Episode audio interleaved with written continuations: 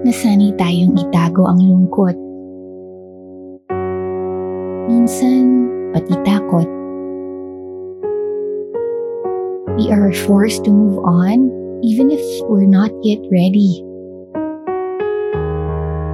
Here's to acknowledging your pains and your fears. You're listening to What Grief, the podcast.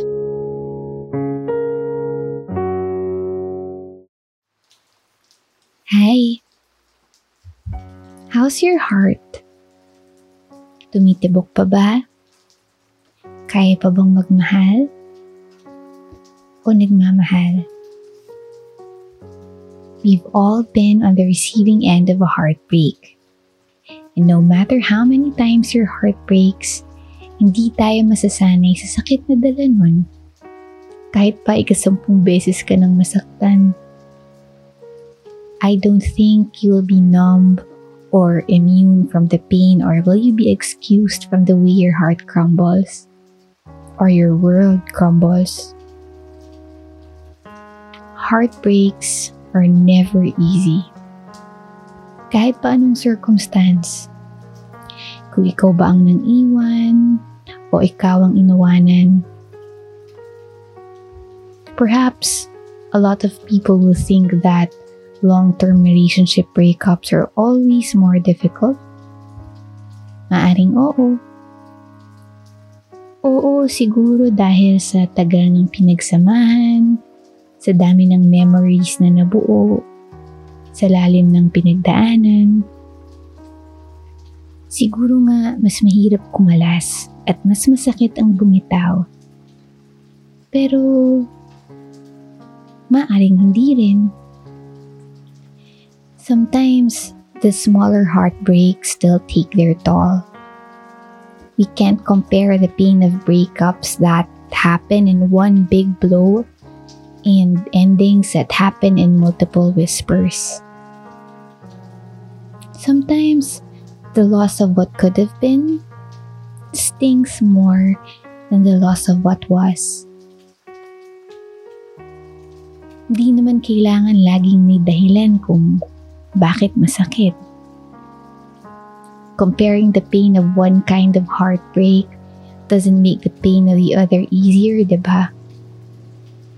And losing someone sa kahit anumang paraan is never an easy experience. So, if your heart breaks a little every day, or if it's already broken and wounded and you yearn for healing, I'm thinking of you. I know how hard it is to move on. But you don't have to rush moving forward and jumping into relationships. I think the best healing comes from the inside. Moving on doesn't mean looking for someone else to be with.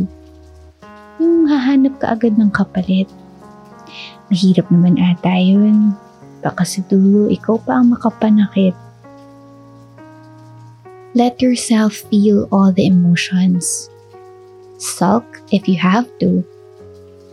But breathe and dust yourself after. Stand back up and take one step at a time. Lagi ko tong sinasabi eh, let yourself grieve. Madalas kasi sa atin, we try our best to go back to our usual routines even after a painful experience. Para bang bawal kang umupo at umiyak muna. Try to acknowledge what you're really feeling. You can probably try to hide it from other people, but don't try to hide it from yourself. Find a release. Nahirap kimkimin lahat. Baka mawalan ka ng space for other things at mapuno lang ng galit or sakit ang puso mo. Or worse, sumabog. Alam kong madaling sabihin pero mahirap gawin. But you can always start somewhere.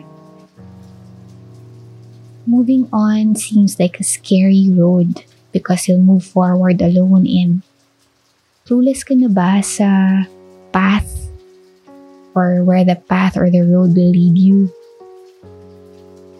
But if that's too scary, then maybe starting over might be something for you. Para bang blank canvas. Walang kahit anong bahid ng pintura o drawing. Kumbaga, you won't start your journey from where you've left off.